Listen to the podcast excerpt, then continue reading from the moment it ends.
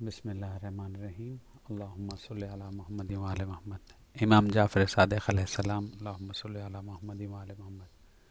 نے ارشاد فرمایا ہے کہ مومن کی شرافت یہ ہے کہ وہ نماز شب پڑھتا ہو اور اس کی عزت اس میں ہے کہ وہ لوگوں کو تکلیف نہ دیتا ہو۔ رسول اللہ صلی اللہ علیہ وآلہ وسلم نے جبرائیل علیہ السلام سے کہا کہ مجھے نصیحت کیجیے۔ حضرت جبرائیل نے کہا، اے محمد صلی اللہ علیہ وآلہ وسلم، جب تک آپ چاہیں زندہ رہیں آخر کار آپ کو مرنا ہے۔ جس چیز کو دوست رکھو گے اس کو چھوڑ جاؤ گے اور جو کام کرو گے اس کا بدلہ ملے گا۔ مومن کی شرافت نماز شب میں ہے۔ اس کی عزت لوگوں سے لا تعلقی ہے۔